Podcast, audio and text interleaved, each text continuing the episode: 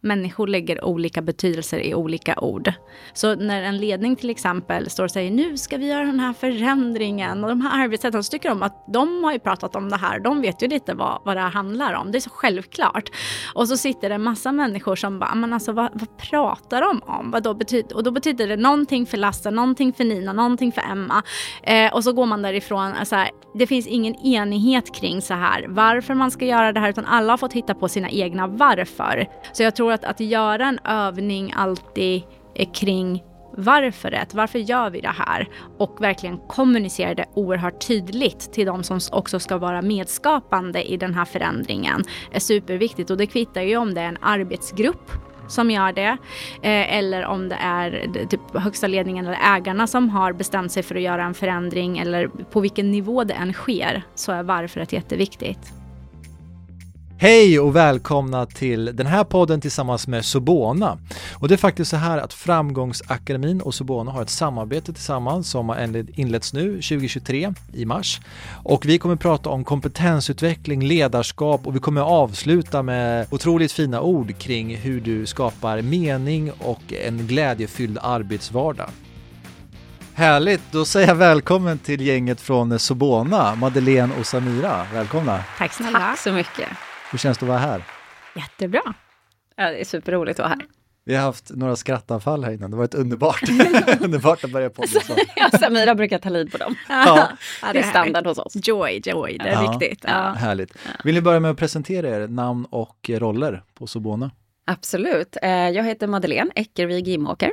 Jag jobbar med strategisk utveckling på Subona. Vi brukar säga att vi rör oss väldigt mycket inom områdena ledning, styrning, organisation. Eh, det är ju en ganska stor bredd i de områdena, men det handlar väldigt mycket om att både kanske ha liksom örat mot, mot marken, ha mycket kontakt med medlemmarna, se vad som händer i deras organisationer och i deras verklighet för att kunna svara upp mot de behoven som medlemmarna har inom ett ganska brett spektra av områden, men också att faktiskt jobba mycket med framsyn, omvärldsanalys och så vidare för att se vad de kanske inte riktigt har kapacitet att se och kunna göra insatser där som hjälper organisationen att navigera mot en ganska oviss och lite komplex framtid. Så.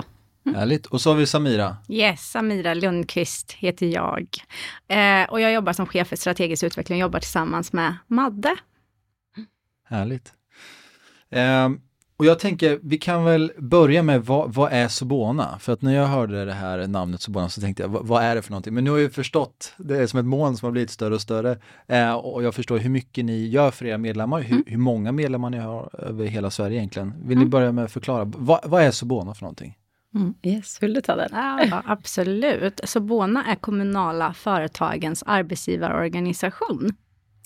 Eh, och vi har eh, cirkus eh, 1100 medlemmar eh, och ungefär 100 000 medarbetare i våra medlemsorganisationer. Eh, och ungefär 11 branscher, olika branscher. Så det är väldigt brett, det är väldigt spritt och det är väldigt eh, viktiga, samhällsviktiga eh, företag helt enkelt. Många associationsformer, så att det är alltifrån, eh, därför vi kallar det för företag som samlingsnamn, därför att det är alltifrån liksom kommunala bolag som liksom sköts som bolagsform. Och så har vi associationsformer som kommunalförbund, som många till exempel räddningstjänst kan vara. Eh, och sen har vi ja, men, minst nio andra typer av associationsformer eh, mm. som, som finns. Mm. Eh, och, och vad, vad, är ett kommunalt AB? Om, ni, om vi börjar där, för många vet ju inte vad det är heller. Du nämnde räddning, räddningstjänsten till exempel. Ja, till det kommunala aktiebolaget eller mm. AB, det är, ju, det är ju i väldigt många fall skulle jag vilja säga att det mer handlar om kanske energibolag ja. eller att det handlar om fastighetsbolag, kanske i vissa organisationer VA-bolag. Mm. Eh, och sen så räddningstjänsten, de är ofta det vi kallar för då kommunalförbund eller är i princip alltid om det inte är så att man är i förvaltning, alltså i kommunen. Och då är det ett förbund där ett antal olika kommuner har gått samman och är medlemmar i det förbundet. Så det är så här, ehm, för att inte vara inne på en super detaljnivå, men så handlar det om hur man väljer att organisera samhällsnyttan och välfärden. Och det kan ju se väldigt olika ut i olika kommuner och regioner. Mm. Handlar ofta om att man vill uppnå en långsiktighet och effektivitet, men kan också handla om i många fall att det faktiskt är så att man som antingen en liten kommun eller en kommun som verkar på liksom en väldigt stor geografisk yta, eh, men kanske har en lite mindre befolkningsunderlag, inte klarar av att ta hand om alla de uppdragen som, som kommunen har ansvar för, utan man går samman, ett gäng kommuner och sköter det här. Eh, så det kan se lite olika ut, mm. men oavsett så är det så att är man då inte kommun eller region och förvaltning, eh, då är man i väldigt många fall då medlem i Sobona istället. Mm. Ja, just det. Mm. Okay. Så att Sobona är en eh ett, vad sa jag, en arbetsgivarorganisation för Jajamän. kommunala bolag, om ja. man bara förenklar det. Um, och vad är det ni gör för era medlemmar eh, rent liksom praktiskt, dagligen? Vad är det ni hjälper dem med? Alltså själva kärnan i det vi gör som arbetsgivarorganisation, det handlar om att vi är en del på den svenska eh, liksom, arbetsmarknads eller den svenska arbetsmarknadsmodellen. Vi förhandlar fram kollektivavtal och vi hjälper våra medlemmar med stöttning för att både införliva de här och följa kollektivavtalen och så. Så att vi, där är ju våran kärna så att säga. Men eh, jag känner ju... en liten skyldighet här ändå nämna både pensionsavtal, Bra, försäkringsavtal. Ja. Alltså vi har, det är väldigt många, det är arbetsmiljöfrågor, alltså det är mm. väldigt stora viktiga frågor och det är liksom eh, en del av mm. också partsmodellen. Mm. Så att man inte bara tror att det är centrala avtalen som eh, i sig är väldigt viktiga, men det finns det. liksom jättemånga dimensioner av det här som en stöttning till dem. Och det är både chefer och medarbetare som ni jobbar med eller är det, hur ser det ut? Normalt sett så, så kan man väl säga att så här, det enkla svaret på den frågan är faktiskt nej. Mm. För vi, mm. vi vänder oss normalt sett till de som är representanter för arbetsgivaren. I de allra flesta fall så handlar det faktiskt om vd och HR-chef skulle vi säga. Kanske ordföranden i styrelsen. Kan i vissa fall vara någon annan chef och sådär. Eh, men vi kommer ju komma in lite mer på vårt samarbete för där mm. har vi ju en, en, annan ingång faktiskt i, i den här frågan. Men annars så kan man väl säga att vi som arbetsgivarorganisation vi riktar oss till företrädaren för arbetsgivaren och sen är det arbetstagarorganisationerna som riktar sig till arbetstagarna. Och det är den väldigt enkla, renodlade modellen. Just sen är ju Smart. ingenting. Ja, men det hörs ju i ordet. Ja. Arbetsgivarorganisation, bra. Ja, men det är en polett eh, ja. som kommer ner också. Ja, men härligt, ja, men det var ju en bra inledning då till, till vårt samarbete eh, som, du, som du gav där också. Kan inte berätta hur hela den dialogen kom igång från, från förra året egentligen? Eh. Ja, alltså jag tänker det, det kanske förtjänas då att bara börja mm. lite grann mm. i det här. Vi sa att så här, som arbetsgivarorganisation så har vi ju en kärna att vara en del av partsmodellen. Vi jobbar med kollektivavtal, pensioner, försäkringar och så vidare. Men, men vi brukar ju lite skämtsamt säga det att så här, om allting skulle bara ha kunnat lösas genom kollektivavtal så hade det varit oerhört enkelt eh, och vi skulle inte stå inför de utmaningarna som vi gör som, som arbetsgivare idag. Men, men det är inte riktigt så enkelt utan det är ett av de verktygen vi har. Eh, sen som organisation så försöker vi ju bredda oss och jobba mycket, mycket mer eh, med andra typer av verktyg också för våra medlemmar.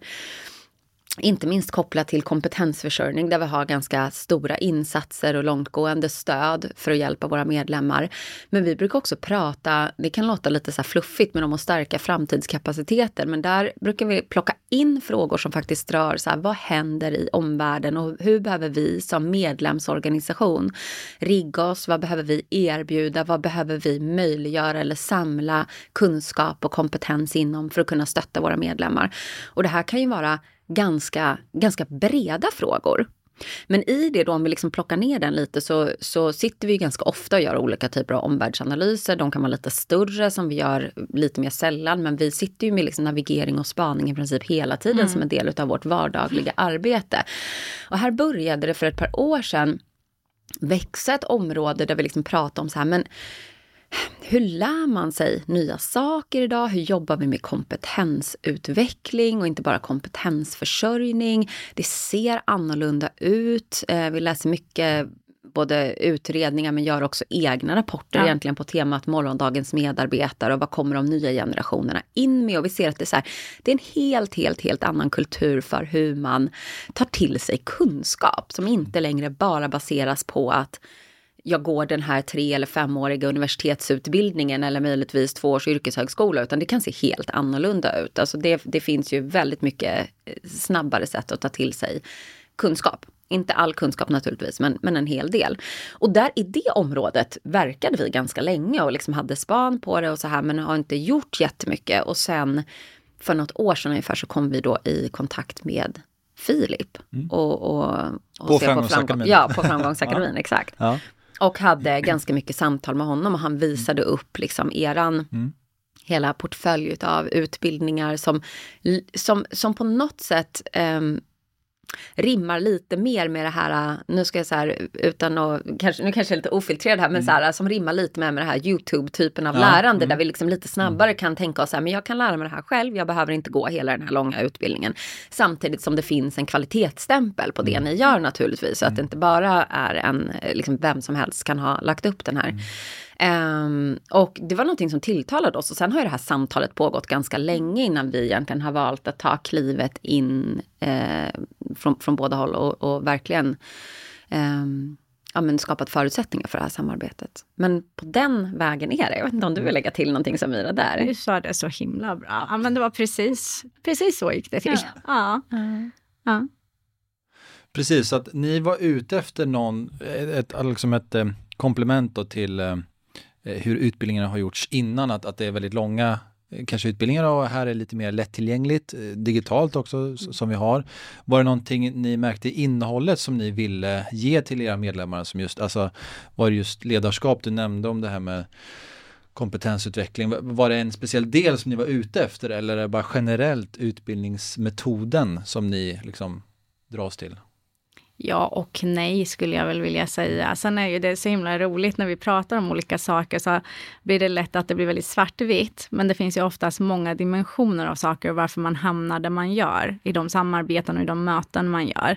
Um, och jag skulle säga att det kanske inte var så enkelt som att vi spanade eller vi upptäckte någonting och sen så råkade vi på Filip och sen så Mm, var det här mm, bra och så tyckte vi, utan mer att det här som du sa har ju puttrat ganska länge utifrån så många olika dimensioner.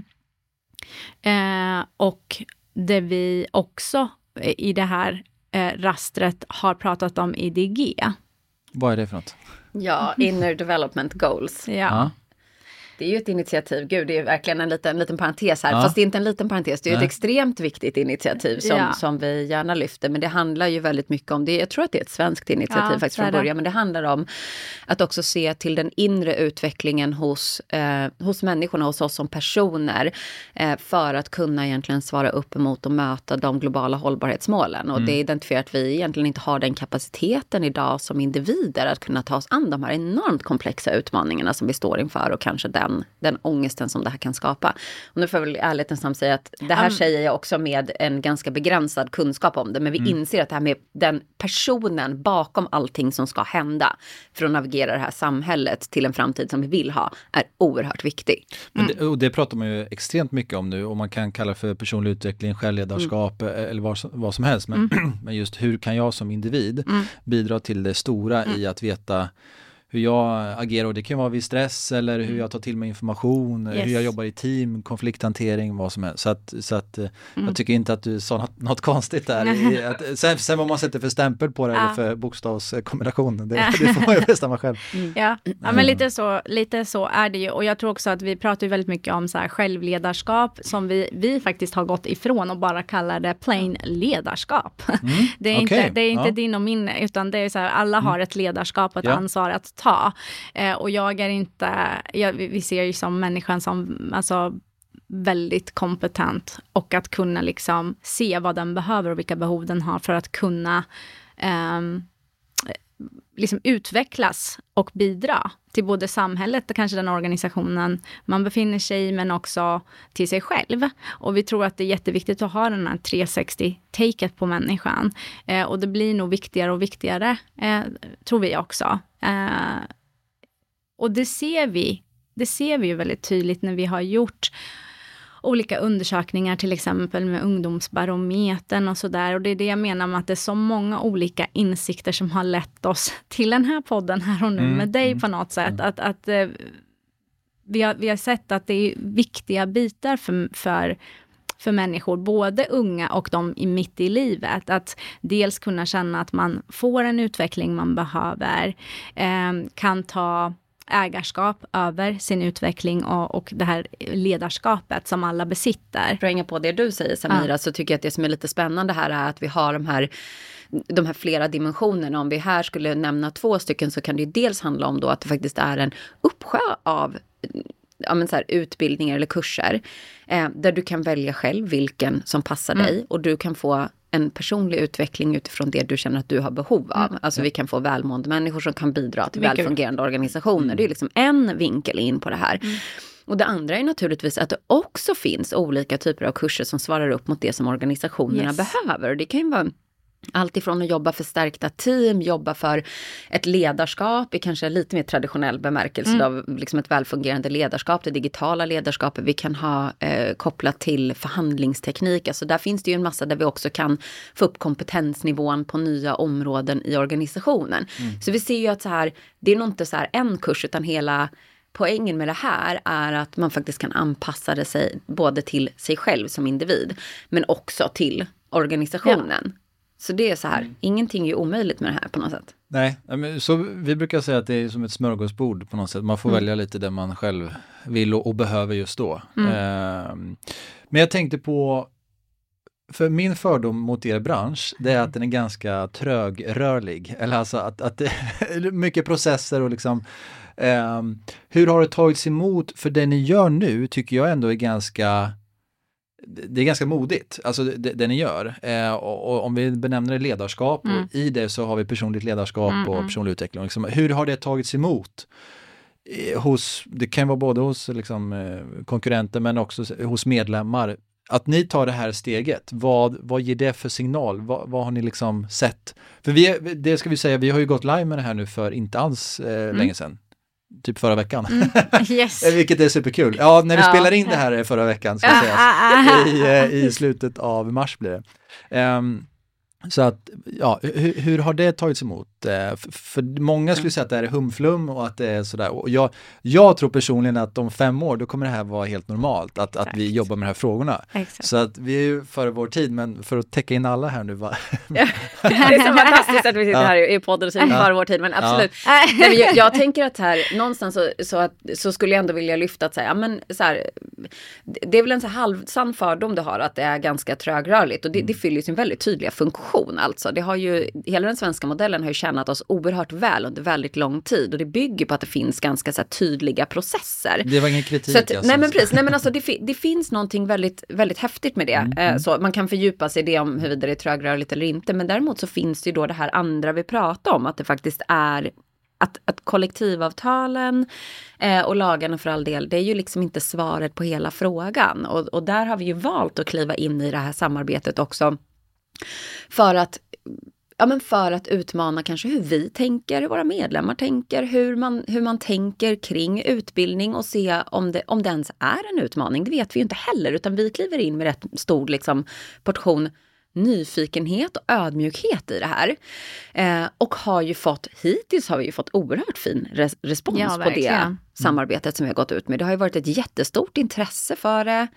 Och eh, både bland medlemmarna egentligen eh, och eh, våran styrelse har ju också varit liksom fantastiska i att så här, vi, vi provar och kör och det här är inte som vi brukar göra det men vi kör hårt. Jag tror att det som är, det som är eh, intressant med det här det är ju att vet inte, kan man säga så att vi vill liksom föregå lite med, med hur det skulle kunna vara att mm. faktiskt våga testa. Mm. Eh, vi vet aldrig på förhand hur saker kommer gå, hur det kommer slå, hur, det vet ingen. Mm. Ingen vet på förhand. Man kan tro, man kan göra en analys på saker, man kan göra riskanalyser också om man vill.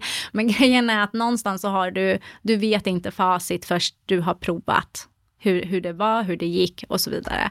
Och jag tror att det viktigaste här för oss har varit faktiskt att våga prova. Och där har ju du rätt i att vi har ju en fantastisk styrelse som liksom också stöttar den typen av approach. Att faktiskt våga testa, våga prova. Vi testar det här och ser hur går det här? Var det någonting som funkade för, för våra medlemmar? Men, men men man kommer ju ingenstans om man inte vågar testa. Mm. Vågar vara lite modig och gå utanför ramarna och gå utanför boxen för hur det traditionellt ser ut eller hur man traditionellt brukar göra saker. Det. Och det blir ju inget nytt gjort av att vara kvar i den boxen heller.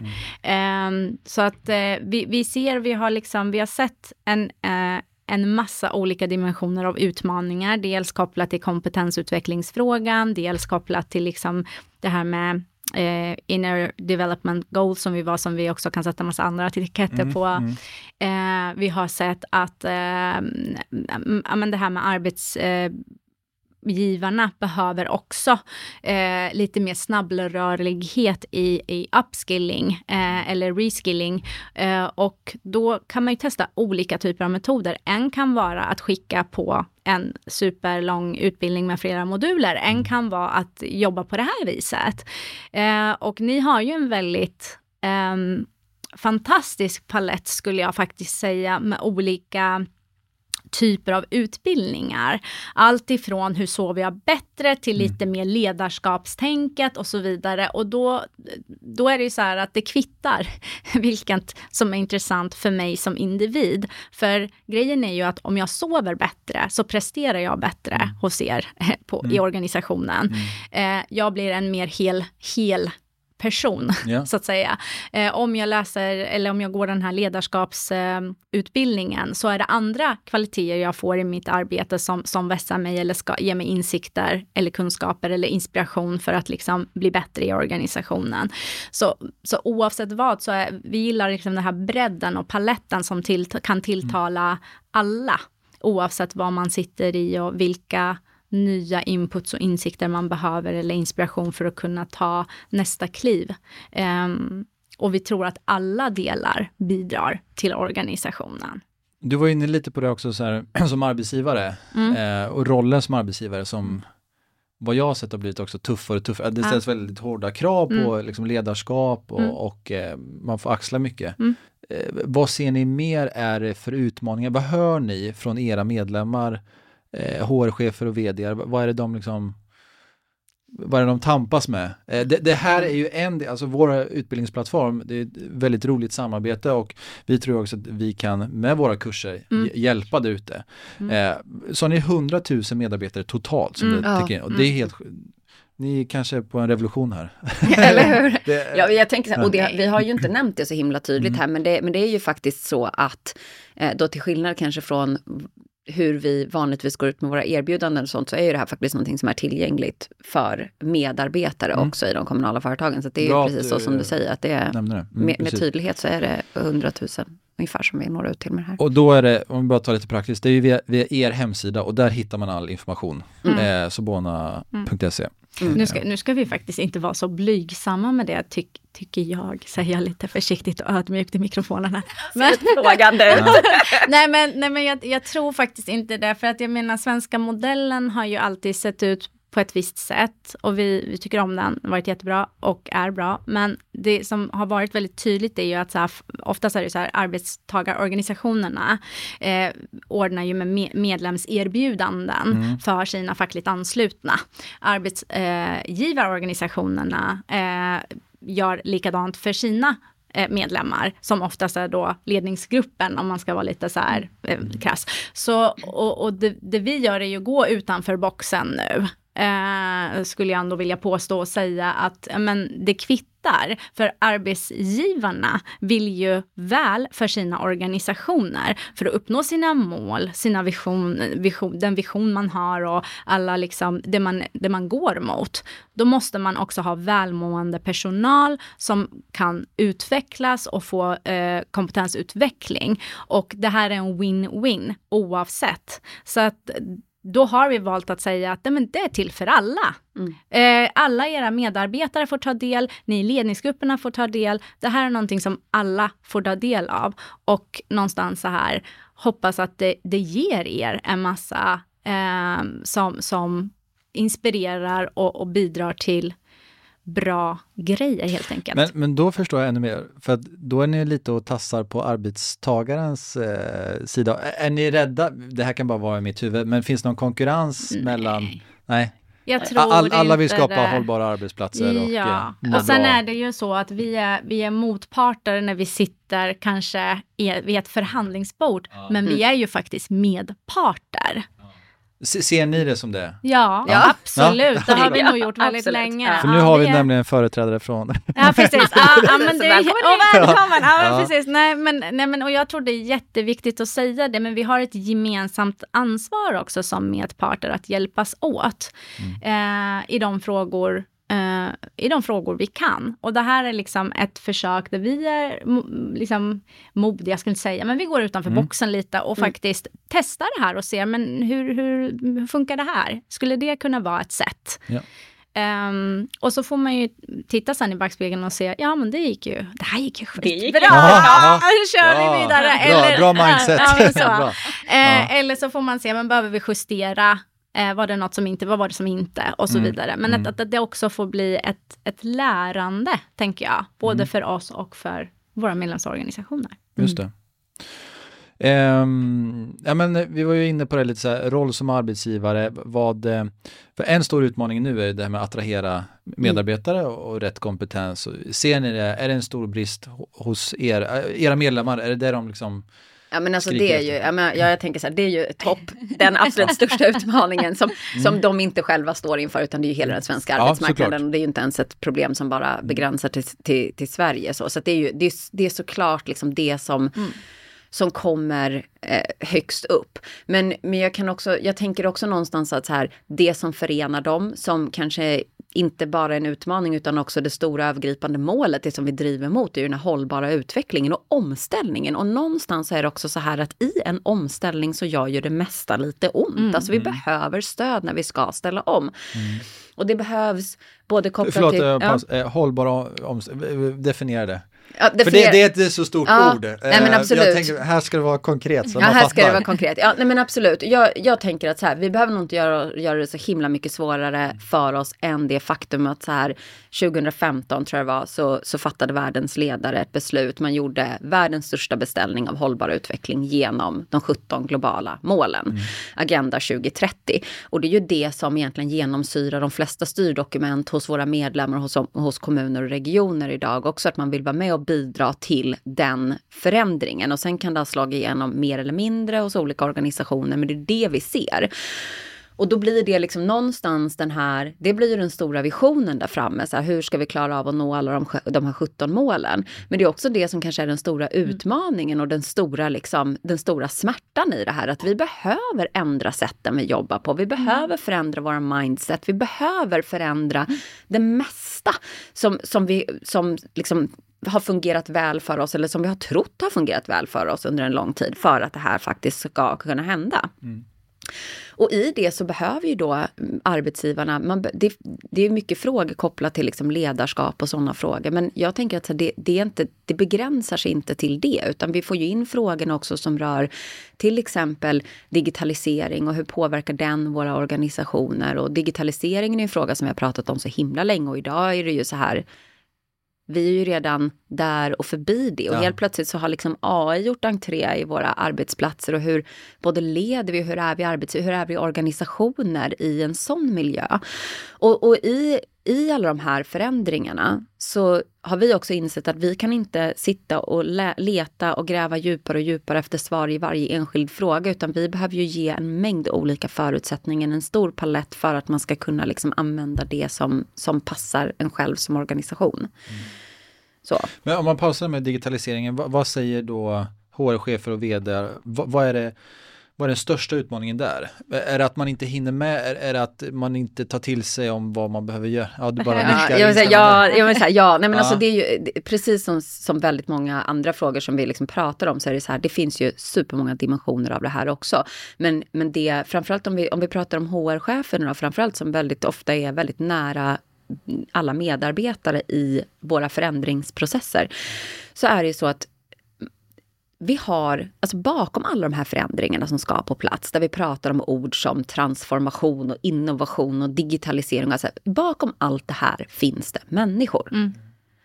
Och det är, det, är liksom, det är ju så, det är ju samma sak varje gång, att vi behöver, eh, vi behöver skapa goda förutsättningar för de här människorna. Därför att i det här, i liksom det här vakuum, eller vakuumet, det är det som uppstår i förändringens resa, så uppstår det rädsla. Det uppstår kanske nya maktstrukturer. Eh, det kanske uppstår osäkerhet och oreda för att vi behöver förflytta om saker. Um, det uppstår identitetskonflikter. Alltså vem är jag i den här nya världen? Nu har vi digitaliserat hela den här processen som jag skötte förut. Vem är jag nu i allt det här? Som vi pratar om som ganska så strukturella förändringar. Vi kanske använder ord som är lite så här, eh, ja, men nästan lite så här trendande ord eller lite så den här omvärldsspaningen säger det här. Men så här, bakom allt det här så finns det människor som behöver få förutsättningar för att fortfarande vara väl fungerande människor igenom hela processen och på andra sidan utav det här. Mm. Just det. Och det är det som jag skulle säga att våra, många fall våra HR-chefer lyfter mest. Att både på chefssida och medarbetar, medarbetarsida så är det svårt för människor att ta sig igenom de här förändringarna och må bra igenom de här förändringarna. Mm. Men jag tänker också här, 17 globala mål som är inte så små heller, alltså väldigt stora. Man får ju också lite, vad man säger, äta elefanter långsamt. Eller, eller i små bitar. Ja, små bitar. Ja, små bitar ja, ja. ja, men alltså dela upp det och då kan man ju säga delmål som också är ett eh, halvflummigt ord. Men mm. alltså så här, vad, vad, vad, vad, tycker ni och vad ser ni? Hur antar man den här utmaningen med 17 globala mål? vad är det som har funkat? Alltså eh, företag, era medlemmar, de som har gjort det här liksom best cases. Mm. Hur, hur har de tänkt? Jag, jag, tänker de som lyssnar nu på det här och man kan vara både chef och medarbetare och det här, man kan ju applicera mycket av det här i privata också i, mm. i relationer och allt möjligt. Men de som får det att funka, vad gör de? Alltså, skulle, stor fråga. Ja, precis, stor mm. fråga. Jag skulle ju varmt rekommendera dig som är lite nyfiken eh, och vill eh, liksom få reda på mer om det här, det är faktiskt att man läser en rapport eller att man glider in på Sobonas hemsida och kollar på Samhällsbygge 2030 som en satsning som vi har gjort som är på just det här temat att belysa de kommunala företagen, deras bidrag till samhället och inte minst att sätta hållbar utveckling som det här paraplyet eller centrumet för allt det här. En av de rapporterna som vi tog fram där, det belyste just så här, vad är det, vi, vad är det som har fungerat um, hos de medlemmarna som får det här att fungera. Um, och det vi kan se egentligen som en så här, som de tre viktigaste dimensionerna hos de som har fått de här processerna att fungera. De, de, tre viktigaste. De tre viktigaste ja. Nej men det är så här, eh, att vi behöver ha långsikt och engagemang ifrån ledningen. Och ledningen, det är inte bara ledningsgruppen utan det kan också vara styrelse och inte att förringa ägarens mm. roll. Alltså i det här sammanhanget så är ju det ofta en kommun eller en region eller flera kommuner som är ägare som behöver klara av att vara långsiktiga och kanske i till exempel ägardirektiv och i ägardialogen hela tiden trycka på att det är hållbar utveckling som vi ska sträva emot. Och sen kan man ju då välja att göra det liksom på lite olika, alltså ha fokus på olika delar. Men långsiktigheten ifrån ledningen är oerhört, oerhört viktig. Och att det finns ett engagemang i frågan. Mm. Det är A och O. Det andra vi ser som enormt viktigt, det är att vi behöver ha medvetna och medskapande medarbetare. Och det handlar ju då faktiskt om, apropå utbildning, kompetens, kanske fånga upp den det engagemanget som finns, att inte hantera frågan som det här, nu sätter vi en hållbarhetsexpert på det här, på det här området och sen så trycker vi mm. undan det. Det här är mm. ganska liksom, rätt känt, så här, hur man har hanterat många problem under en, en lång tid eller utmaningar så. Eh, men att vi skapar förutsättningar i hela organisationen för att ha både medvetenhet men också kunskap hos medarbetarna. Och det här handlar ju väldigt mycket om att så här, anpassa till exempel språket efter organisationen och inte prata kanske i så stora ordalag om de här fluffiga 17 målen utan så här, vad är det vi gör i vardagen? Vilka val kan vi göra annorlunda? Eh, och hur jobbar vi långsiktigt mot de här? Eh, och sen den här sista dimensionen som är oerhört viktig också, som jag tror att vi i väldigt många fall missar, det är att göra det här konkret. Yeah. För då har vi långsikt och ledning och så får vi styrande dokument och det är fluff och fluff och så får mm. vi utbildningar och vi kanske till och med har arbetsplatsförlagda utbildningar så alla får samma saker och så här. Men så missar vi den konkreta dimensionen som faktiskt handlar om att det, behöver, det kanske, ja nu finns det ju mycket högre krav på att ha hållbarhetsredovisning till exempel, men, men att vi behöver följa upp det jobbet vi gör. Det behöver synas för mig som medarbetare att har jag mitt engagemang här, är jag medveten, är jag medskapande så behöver det också finnas bevis på att det här har fungerat och det behöver göras konkret. Så det är liksom de tre dimensionerna. Sen kan man jobba liksom vidare i, i långa processer vi har medlemmar som har lyckats extra bra med det här. Ett exempel på det är ju Stockholm Vatten som vi lyfter i den här rapporten som är väldigt Shout duktiga. Out. Shout out till Stockholm Vatten, ja. exakt. Eh, men så, men de tre dimensionerna och de tänker jag också att vi ser i princip i alla stora förändringsprocesser att de behöver vara på plats för att det här ska för att man ska orka hela vägen igenom. Mm. Du menar en aktiv ledning? Ja, den medvetna medskapande medarbetare och att vi behöver göra saker och ting konkret. Mm. Så. Ja men härligt. Vi, vi pratade om eh, de här tre principerna, mm. tre grundlagarna eller treenigheten som du sa Samira. Eh, långsiktig ledning, eh, medskapande medarbetare och att göra konkret. Mm. Eh, vill ni fortsätta på, kan man använda det här på andra områden också? I allt skulle jag säga. Ja, ja men faktiskt. Vi pratar, jag tror Madde var inne på det, det här med eh, när man pratar om hållbarhet så misstaget, tror jag, många gör, och det säger jag också med all ödmjukhet, är ju mm. att, att man då anställer kanske en eh, hållbarhetschef. Och så tänker man det löser allt. Digitalisering har ju varit en sån grej som vi verkligen har sett, inte bara inom vår alltså, bransch, utan det här är så här generellt. Det är ju att man, man anställer en digitaliseringschef mm. som ska lösa digitaliseringsgrejen. Ja. Lite så här, ja. inte så här.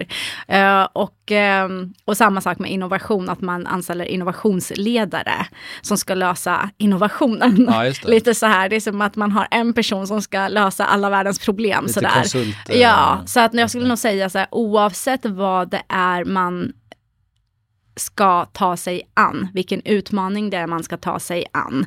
Um, om det är en transformation eller bara en liten eh, eh en lite mindre fråga, liksom, eh, men som är stor för organisationen, så är det så att det här är principer som är jätteviktiga. Eh, och man kan man kan gå efter den här modellen i alla dem. Så yeah. blir alltså, det en, mer av en success story skulle jag tro faktiskt. Ja, jag tänker till och med så här om vi tittar på vår egen organisation faktiskt. Så ah. har vi jobbat rätt mycket det senaste året med, med framsynsarbete som vi eh, så tjusigt brukar kalla det för, men göra olika typer av så framtidsanalyser mm. och ta fram nya strategier för hur vi som organisation ska verka i en ny tillvaro som faktiskt även den svenska modellen har ganska mycket nya förutsättningar och liksom tryck utifrån och så här.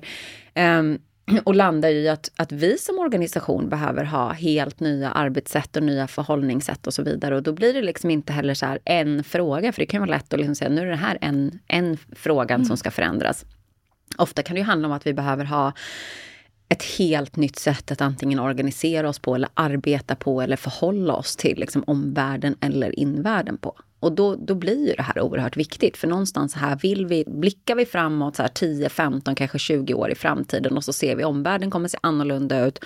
Vi behöver vår organisation att se annorlunda ut om de här 20 åren. Om vi då inte till exempel har den här långsiktigheten utan att vi blir så här så fort det blir lite motstånd mot de här jobbiga förändringarna så, så liksom ja, men vi, vi ger lite avkall på det, vi ger lite avkall på det, vi, vi, vi, mm. vi flyttar lite här, justerar lite här. De har ju tappat hela förändringsresan och det går ganska snabbt. Alltså ja. Man ser det ju inte riktigt själv när man står i det oftast, utan det är, ju, det är ju oerhört viktigt att klara av att ha den här långsiktigheten och så hela, hela tiden jobba med med, med kunskap, medvetenhet och så vidare och sen så successivt göra det konkret och visa på eh, den konkretion man har också. För den kan ju vara tydlig på, i en del av organisationen men inte i en annan. Så att det blir liksom så att hela paletten kan få så här, flyta upp till ytan och bli konkret för hela organisationen. Mm. Skapa ett sammanhang på det sättet. Och på det temat skulle jag också faktiskt säga att någonting som man missar i den typen av, eh, på den typen av resor i organisationer kan vara att man inte vågar testa. Ja. Så att när man inte vet exakt hur, när, vad, så vågar man heller inte testa småtesta saker. Eh, jag vet att när vi började den här resan så pratade de om tårtor och cupcakes. Jag tycker det är en ganska fin liknelse. Mm. Såhär, men du behöver inte liksom, baka en tårta. Men eh, du behöver heller inte servera en skorpa. Kanske börja med en cupcake. Liksom. Lite det här med att testandet behöver inte vara i de absolut största frågorna. Det behöver heller inte vara på, på puttefrågorna som det inte gör någon skillnad på. Men ta något lite lagom och bara pröva någonting och lärande handlar ju också om att när du prövar, då kan du också se, ja, men vi utvärderar efter tre månader, fyra månader och ser, men hur gick det? Vad lärde vi oss på det? Vilka nya insikter fick vi? Hur kan vi göra det här bättre framåt? Eh, så att våga testa är någonting som vi verkligen tycker är viktigt att man börjar göra allt mer. Mm. Eh, Jag tror att man är ganska van vid det i i, vissa typer av organisationer, kanske lite mer teknik, produkttunga organisationer, säger man så här, vi provar den här knappen till liksom 10% av våra, anv våra användare mm. och ser vad som händer. Men vi kan vara ganska ovana vid det i, i ja, men i våran ja. organisation, i kanske tjänstetunga organisationer, alltså så. För att det, då kan det kanske inte handla om en knapp, utan då kan det handla om nya arbetssätt. Eller det ja. kan handla om någonting som är svårare att utvärdera och sådär. Och då, då blir det liksom ett större steg att ta, för man ser inte riktigt lika tydligt hur det här testandet ska se ut. Men någonstans handlar det också om att mm. lite så här, våga kasta sig ut och, och istället för att ja, men istället för att liksom fälla kroppen för sig själv redan innan man har börjat springa, så så här, börja springa lite grann och sen så utvärdera. Mm. och utvärdera. Mm. Just det. Och, och, Samira, jag tycker du sa en bra grej där också, det med att ge det tid. Mm. Fyra, fem månader, det mm. beror på såklart vad det är för projekt, men för det tror jag många hamnar mm. också i att man, så här, man förändrar någonting och sen så är man lite för ivrig på mm. snabba resultat. Helt klart. Eh, och, verkligen, ni känner igen. Och, och sen tänker jag på en annan grej också att det är oftast inte bara en förändringsresa man gör i ett bolag utan det är kanske mm. minst fem mm. liksom, olika, mm. mm. varav digitalisering eller AI är en mm. som har kopplats på på redan en väldigt belastad organisation. Mm. Skulle kunna vara, liksom, sådär. Så att, eh, det är också att koordinera på något sätt och, och, och prioritera vad Helt mm. klart. Helt klart. Och varför är ganska viktigt. Det, det, det är så lätt att oh, ja. man... Alltså, jag tänker också på att det är så lätt att säga, och varför är det det här med what's in it for me? Nej men alltså, ja det kan det vara, men det kan också vara det enkla i att så här, vi lägger olika värderingar i ord. Människor lägger olika betydelser i olika ord. Och eh, vi är olika eh, bra på att tolka saker, eller och, och, inte bra, det har inte ens med bra och dåligt att göra, utan det handlar bara om att ord betyder olika mm. och meningar betyder olika. Man lägger in egna tolkningsföreträden på saker och det kan betyda, så när en ledning till exempel står och säger nu ska vi göra den här förändringen mm. och de här arbetssätten, så tycker de att de har ju pratat om det här, de vet ju lite vad, vad det här handlar om, det är så självklart. Och så sitter det en massa människor som bara, men alltså vad, vad pratar de om? Vad då betyder, och då betyder det någonting för Lasse, någonting för Nina, någonting för Emma. Eh, och så går man därifrån, eh, så här, det finns ingen enighet kring så här, varför man ska göra det här, utan alla har fått hitta på sina egna varför det här ska ske överhuvudtaget. Så jag tror att att göra en övning alltid eh, kring varföret, varför gör vi det här? Och verkligen kommunicera det oerhört tydligt till de som också ska vara medskapande i den här förändringen är superviktigt. Och det kvittar ju om det är en arbetsgrupp mm. som gör det, eh, eller om det är typ högsta ledningen eller ägarna som har bestämt sig för att göra en förändring, eller på vilken nivå det än sker, så är varföret jätteviktigt. Eh, hur skapar man förutsättningar för, för medarbetare? Ja, men, eh, på olika sätt. Men jag tänker att dels så är det väl eh, utifrån olika perspektiv att eh, vid, stora, vid stora förändringar eller transformationer så är det ju den här jag kallar den för treenighetsmodellen, ja. men det, det är det vi har varit inne på. Eh, men, eh, och inom ramen för det ligger det ju en rad massa olika saker man kan göra för att ge förutsättningar. Jag tror vi var inne på det också, det här med att skapa tydligheten i varför eh, och, och, våga testa och att också ha modet i att kunna eh, förmedla det till medarbetarna också. Att, att, att våga testa inte handlar om att så här, om jag inte gör rätt då, Mm. Vad händer med mm. mig då? Utan det är okej okay om det blir fel, för då blir det en läroresa. Då lär vi oss någonting på det. Eh, och det är också superviktigt. Um, och sen, eh, sen överlag så kan jag väl så här um, fundera lite på det här med ge förutsättningar mm. kontra Mm. Ta förutsättningar. Shoot. För vi pratar ju väldigt mycket om eh, eh, ledarskap och att alla har ett ledarskap. Och i det ledarskapet ligger ju också att ta ansvar för sin egen utveckling och för i det ligger också att ge sig själv förutsättningar. Och i det ligger också att kunna kommunicera. Vilka förutsättningar behöver jag för att kunna och ta ta och eh, liksom driva på det eller införskaffa sig de förutsättningarna ett av, eh, eller så en av grejerna som är bra med det här samarbetet som vi har med Framgångsakademin exempelvis, är ju att vi har förutsättningar för att man ska kunna ta det ansvaret själv. Till exempel. Det. Mm. Så det är ett medel i hur man skulle kunna mm. ta, ta det här egna ansvaret. Att man kan sitta och så här, man funderar. Eh, och nu tar jag en av de här grejerna som är till exempel eh, sova bättre. Mm. Eh, hur man, och då kan det ju vara så här, men gud jag sover så himla dåligt, jag har gått med det här problemet jättelänge och känner mig skittrött, jag kan inte bidra, jag är inte riktigt vaken på, på, på jobbet eller hemma för den delen, liksom lite mm. den här känslan.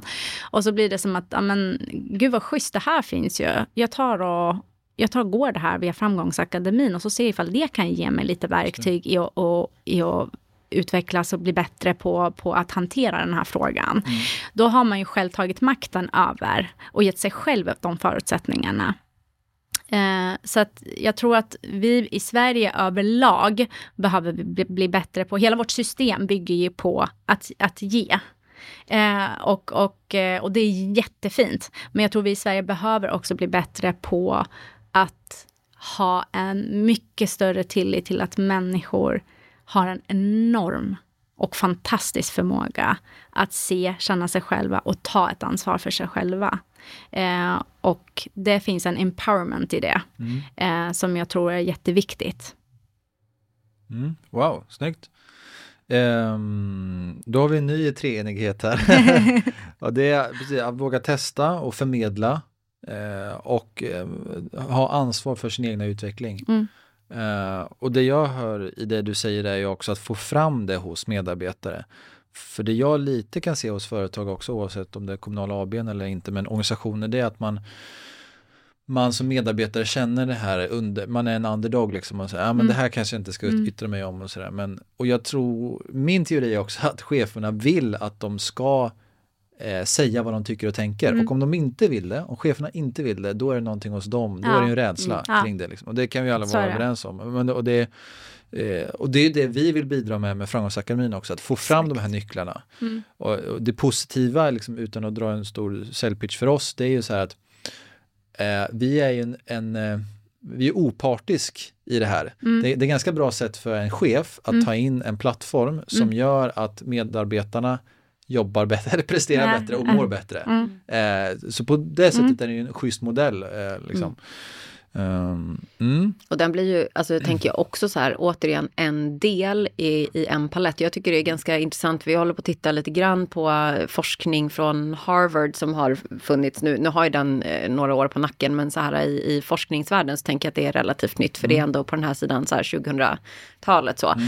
Men, men som handlar om det man brukar kalla för deliberately developmental organizations, alltså organisationer som aktivt jobbar med utveckling. Mm. Och då är det ju faktiskt att sätta personlig utveckling, medarbetarnas personliga utveckling i fokus och sen så ser man att det får enorma effekter.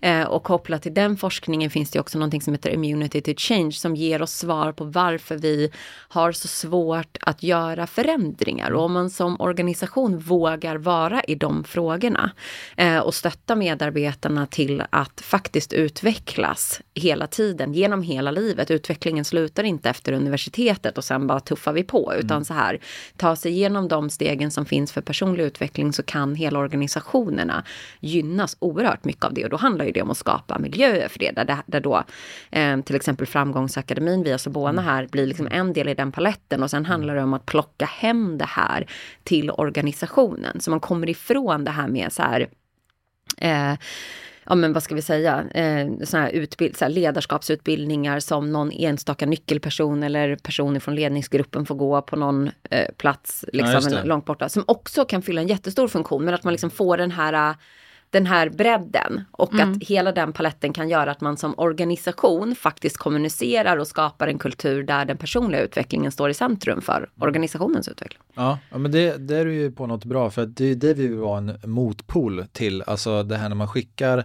ledningsgrupp till en kursgård i tre dagar bara käka mat och vin och sen så eh, går någon slags ledarskapsmodul ja. och sen ska den här hämtas hem till organisationen och det händer ingenting. Eller liksom så här, medarbetarna ja. fattar inte vad den här ledningsgruppen ja. har gjort för någonting. Det blir liksom ingen samförstånd. Mm. Så det är en del i det vi också såg när mm. Framgångsakademin startades, att mm. det här ska vara tillgängligt för alla. Mm.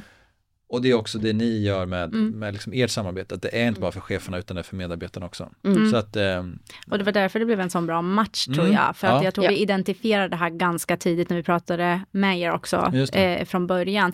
Men eh, får jag flumma ut? Ja, kör! Får, får, jag, får jag flumma An ut? Annars klipper vi alltså, bort det. Nej, men jag, nej, men, jag, men jag tänker så här, eh, för när du pratar om det här Madde och Harvard-studien och det det visar så, så, så, tänker jag på en, en indisk guru mm. som, mm. som brukar resa runt så här världen ja. och ha så här jättehäftiga föreläsningar. Och det, det brukar komma så galet mycket folk på hans... Äh, sad guru eller vad det Nej, nej, nej det här Instagram... Äh, nej, inte. skitsamma. Ja, Men det som, det som är jätteintressant som, som jag såg ett klipp utav som jag tyckte var så himla talande kopplat till det du säger, det är att han bara, men alltså mänskligheten idag överlag, så här, vi jobbar hårdare. Om vi, inte, om vi inte är bra på någonting, då ska vi jobba hårdare.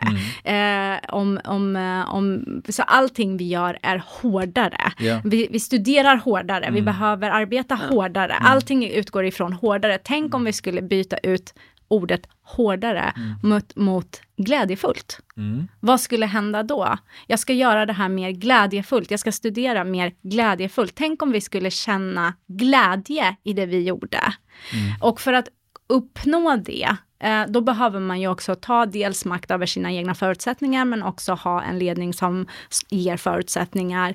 Eh, och eh, jag tror att skulle vi leva i en sån organisation, där alla utgår ifrån glädje, mm. då har vi mycket mer produktiva och effektiva och välmående organisationer.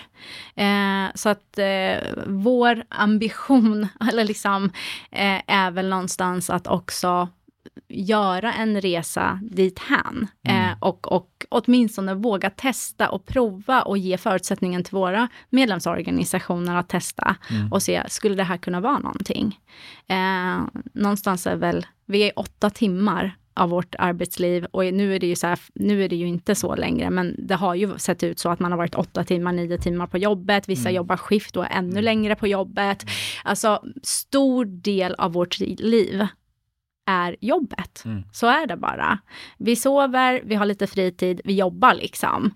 Eh, och gör vi inte det glädjefullt så blir ju livet lite sorgligt. Mm. Så att eh, glädje, med glädje. Mm till folket. Ja, wow, ja, och, och, flum, och flummar ut Jag, lite, jag tänker alltså på, på det ja. temat så måste jag säga, jag läste någon rapport, jag tror att det var Kairos Future som kom ut med ja. den ganska nyligen, kopplat till liksom att man kan se att, eh, att nästa generation, jag tror att generation Z, och mm. det är väl personer mm. som är mellan cirkus, jag vet inte, 15 och 25 år eller nå, mm. någonstans där ja, men så här, i mycket större utsträckning än tidigare generationer faktiskt vill särskilja arbete och privatliv. Och jag ber om ursäkt om jag inte citerar mm. helt rätt nu, men det är lite på det temat. Jag, jag tänker så här, det, den tanken slår mig då att så här, ja, men man har väl också sett generation efter generation där det inte är glädjefyllt och inte förknippat med, med det här som du pratar om, utan det är förknippat med hårdare och mera och hårdare och mera som ja. svaret. Liksom. Och så istället för att skapa mer glädje i det vi gör, apropå att vi faktiskt ändå ägnar stor del av våra liv åt arbetet, eh, så vill man istället skapa liksom ett, ett gap eller en separation typ mellan mm. livet mm. i stort och arbetslivet. Mm. Eh, liksom särskilt så. Ja, och det är väl eh, många, alltså den yngre generationen vill ju Lönen är en del när man väljer mm. jobb men det handlar ju mycket om min personliga utveckling. Exakt. Kommer jag kunna bli mm. lyckligare mm. om jag är här? Liksom? Mm. Exakt. Och det verkar som att de, de skiter mer i ja. företaget i sig. Ja. Företaget måste stå för någonting väldigt starkt yes. för att man ska liksom känna en, en koppling yes. till det. Så att, eh, mm. Ja, wow, vi ramar in eh, väldigt mycket här och arbeta glädjefullt, det är ju jag tänker det beror på också vad man själv kopplar till mm. sin glädje. Ah, okay. eh, och Exakt. det kan ju vara att, för, för, ibland så är det, så, ja, men jag jobbar i gruvan eh, mm. och liksom eh, hur ska jag kunna känna glädje? Mm. utan att liksom gå in på det, hur jag jobbar i gruvan. Så, ja, men, om du nu får möjlighet att göra någonting som, ja, om du får eh, träna på lunchen eller vad det nu mm. kan vara som gör att det skapar mening för dig. Mm. Alltså förstår du vad jag menar? Um, att eh, vad, vad är glädjefullt? Och det kan ju också vara att man, ja men här vill jag jobba för att jag inte vill känna stress. Jag, mm. jag har jobbat som eh, framgångsrik vd i Stockholm i 20 år. Jag känner bara, nej jag vill koppla bort från allting. Liksom. Mm. mm.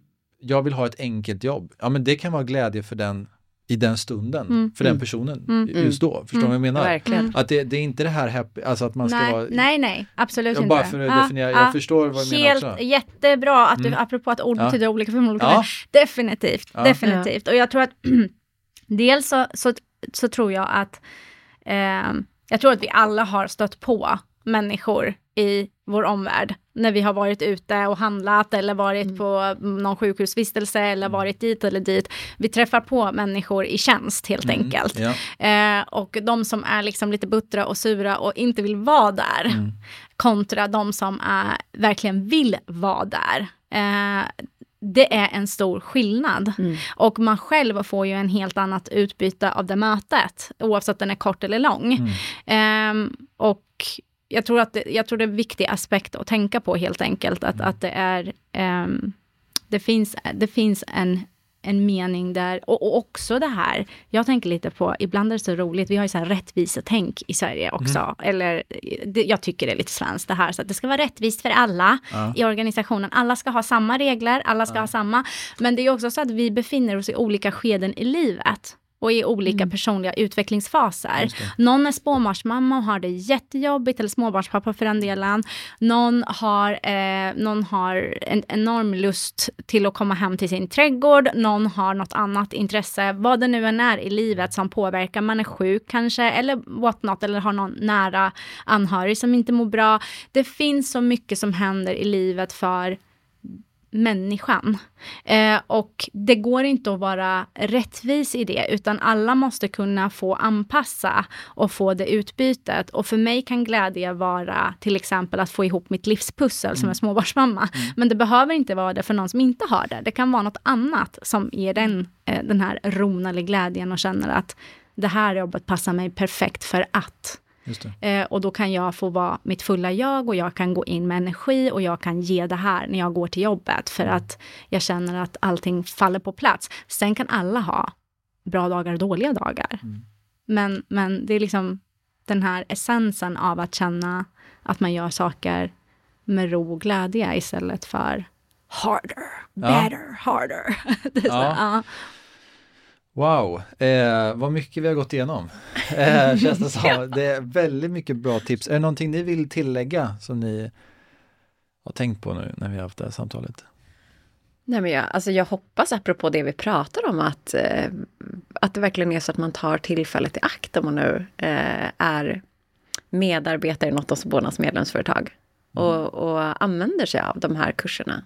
Kanske för en lite mer glädjefylld vardag, jag vet inte riktigt. Mm. Det, det som passar en själv så. Mm. Just det. Om man inte vet om man är kopplad till Sobona, eh, typ alla räddningstjänstbolag, de är kopplade till Sobona eller? Ja, alltså räddningstjänsten kan ju bedrivas på olika sätt, så, ja. så jag tror att det är lite för... Men, men hur, hur tar man reda på? Egentligen så är... tror jag att det enklaste det är faktiskt att vända sig till till exempel sin HR-chef och mm. kolla, är vi medlemmar i Sobona? Mm. Mm. Just det. Ja, det är bra. Yes. Toppen. Eh, stort tack för att ni kom hit och delade era kloka insikter. Ja, men tack själv. Ja, stort tack, tack för att vi fick komma. Stort tack för att du valde att lyssna på det här samtalet tillsammans med Sobona och Madeleine och Samira. Ha en fortsatt härlig dag.